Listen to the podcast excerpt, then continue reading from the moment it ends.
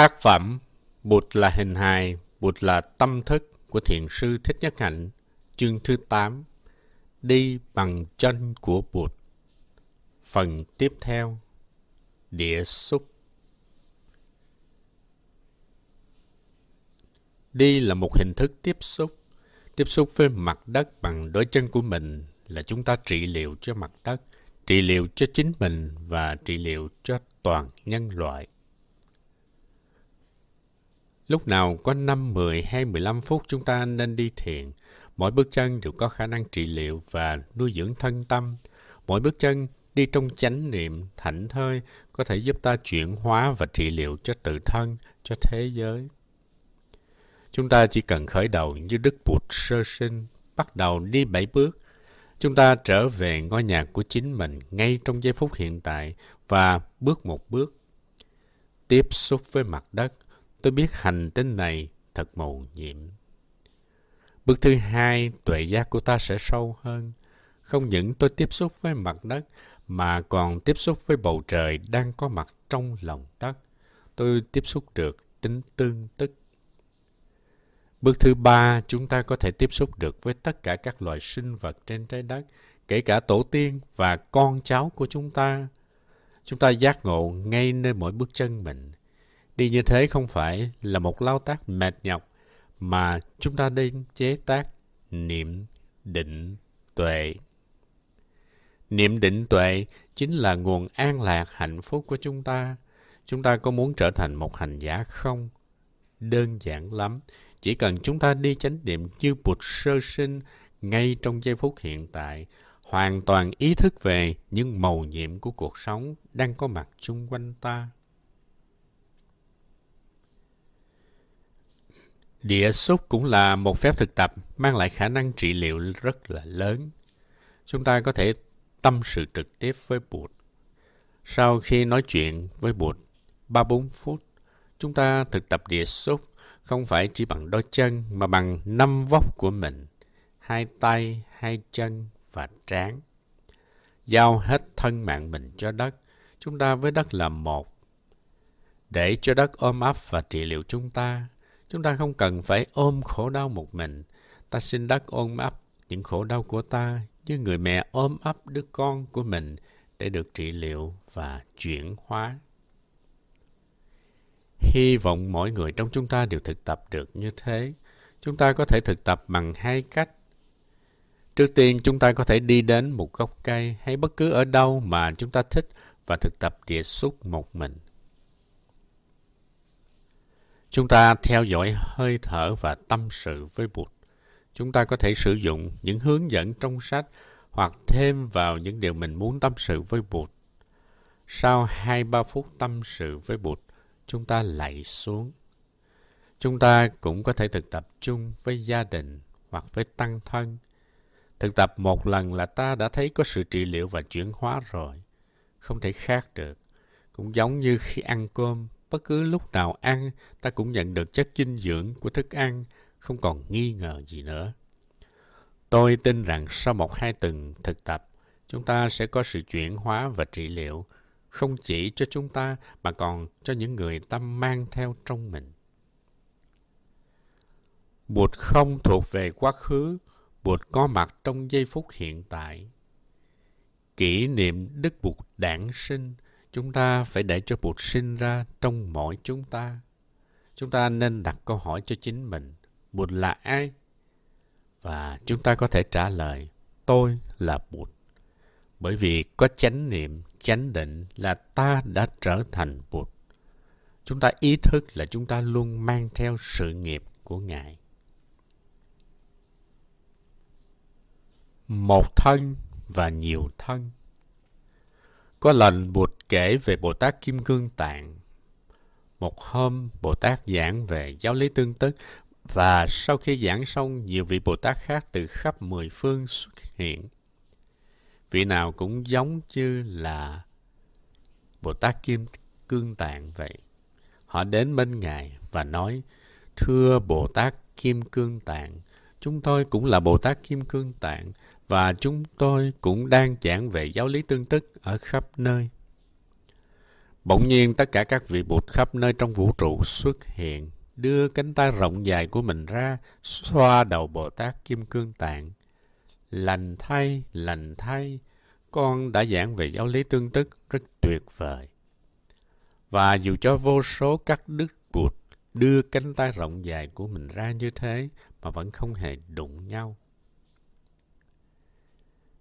Điều đó có nghĩa là khi chúng ta làm một việc tốt ở đâu đó thì hành động tốt của chúng ta sẽ tác động và ảnh hưởng khắp nơi trong vũ trụ. Vì thế, đừng lo lắng nếu chúng ta thấy mình chỉ làm được một việc rất nhỏ ở một góc nào đó trong vũ trụ. Chúng ta chỉ cần làm bụt ở nơi đó. Nếu đang ở Pháp, chúng ta hãy quan tâm chăm sóc nước Pháp. Đừng lo lắng về những nơi khác, vì những nơi ấy cũng sẽ có các thân bụt khác đang làm như vậy. Chúng ta chỉ cần làm tốt ở đây và hóa thân của ta sẽ làm tốt ở kia. Mỗi người ai cũng có hóa thân của mình, cho dù mình có tin vào điều đó hay là không. Tôi xa Việt Nam đã lâu, nhưng nhiều người bạn của tôi đã thuật lại rằng sự có mặt của tôi ở Việt Nam rất hùng hậu và rõ ràng. Tôi có rất nhiều hóa thân đang hoạt động ở đó. Mỗi ý mà chúng ta nghĩ, mỗi lời mà chúng ta nói, mỗi hành động mà chúng ta làm đều đi vào vũ trụ và chúng đang làm công việc của chúng ta. Chúng ta có vô số hóa thân, vì vậy chúng ta phải đảm bảo là chúng ta chỉ gửi đi khắp nơi những hóa thân hiền thiện của chúng ta thôi. Trong Kinh Hoa Nghiêm, Đức Bụt đã chỉ cho đệ tử của mình thấy được nhiều hóa thân của Ngài. Trước đó, đệ tử của Ngài chỉ tin rằng Thầy của mình chỉ là người ngồi đó, bị giới hạn bởi thời gian và không gian. Thầy của mình chỉ sống tới 80 tuổi, đi khắp đất nước dọc con sông Hàn. Nhưng ngày hôm đó, trên núi Linh Thú, Đức Bụt Thích Ca Mâu Ni đã gọi các hóa thân của Ngài từ khắp nơi trên vũ trụ về. Các vị đệ tử của Bụt bắt đầu thấy được thầy của mình không chỉ giới hạn nơi hình hài này, mà tất cả mọi người ngồi trên núi Linh Thú đều là thầy mình, bởi vì Ngài có rất nhiều hóa thân. Họ có thể tiếp xúc được với thầy mình trong bản môn mà không phải chỉ có trong tích môn. Chúng ta phải tập tiếp xúc với chính mình, tiếp xúc với người thương của mình trong bản môn, như thế chúng ta mới vượt thoát được nỗi sợ hãi, vượt thoát được không gian và thời gian. Chúng ta biết rằng chúng ta có vô số hóa thân ở khắp nơi. Mỗi hóa thân sẽ luôn luôn tiếp nối chúng ta. Sự tan rã của hình hài này không có nghĩa là chấm dứt mọi thứ. Chúng ta còn tiếp tục trong nhiều hình thái khác nữa. Giáo lý Hoa Nghiêm giúp cho ta tiếp xúc với thực tại trong thế giới bản môn, giúp ta có cái nhìn sáng suốt về bản thân, về người khác và về thế giới. Nếu chúng ta làm được một điều tốt mà không ai để ý thì cũng đừng có lo. Tất cả chư Bụt trong vũ trụ đều biết đến. Nếu biết nhìn, chúng ta sẽ thấy tất cả chư Bụt đang đưa tay xoa đầu chúng ta và nói, lành thay, lành thay, con đang làm một việc rất vi diệu. Đó là thông điệp mà Kinh muốn chuyên trở đến cho chúng ta. Hôm nay nếu quý vị có cơ hội cắt gọt thì hãy cắt gọt bằng đôi tay của tổ tiên mình, cắt gọt bằng đôi tay của Bụt. Bởi vì Bụt biết cách cắt gọt rau quả trong chánh niệm với nhiều hỷ lạc. Chúng ta làm cho Bụt, cho tổ tiên của chúng ta. Hôm nay khi đi thiền, quý vị đi như thế nào để thấy được vô số bàn chân đang cùng bước với quý vị. Sử dụng năng lực quán tưởng, quý vị có thể xóa đi khái niệm ngã và khái niệm về một thực thể riêng biệt. Quý vị có thể gửi đến tàn thức của mình những yếu tố tuệ giác để cho tàn thức làm những quyết định đúng đắn cho quý vị cũng như cho tất cả mọi người. Mang tăng thân theo mình mỗi người trong chúng ta đều tiếp nối Bụt bằng con đường của mình. Cho dù xã hội có tạo ra những hoàn cảnh khắc nghiệt khiến cho chúng ta khó sống với giây phút hiện tại, thì chúng ta vẫn luôn có Bụt, có Pháp, có Tăng bên mình. nếu chúng ta biết thực tập chánh niệm và chánh định. Với tâm lòng thương yêu và quyết tâm của mình, chúng ta có thể mang theo tịnh độ của Bụt và chia sẻ với những người chung quanh. Sở dĩ tôi còn sống sót trong 39 năm qua là nhờ tôi luôn mang theo tăng thân bên mình. Có tăng thân trong mình, chúng ta không bị khô héo như một tế bào văng ra khỏi cơ thể. Thỉnh thoảng trong khi đi thiền, nấu ăn, lái xe, chúng ta có thể dừng lại để tiếp xúc với tăng thân ở trong mình. Chúng ta có thể hỏi, tăng thân ơi, tăng thân còn đó trong con không? Và chúng ta sẽ nghe tăng thân trả lời. Tăng thân luôn có trong con. Tăng thân đang nâng đỡ con. Tăng thân sẽ không để con khô héo như một tế bào riêng lẻ bị tách ra khỏi cơ thể. Ý thức về tăng thân trong ta và chung quanh ta, chúng ta sẽ có năng lượng để đi tới. Mỗi chúng ta đều là một ngọn đuốc, mỗi chúng ta đều là nhân tố gây cảm hứng cho nhiều người và mỗi chúng ta phải là một vị Bồ Tát. Bồ Tát không cần phải gì to tát, chỉ cần thực tập sống đời sống hàng ngày của mình cho đàng hoàng là chúng ta đã trở thành Bồ Tát rồi.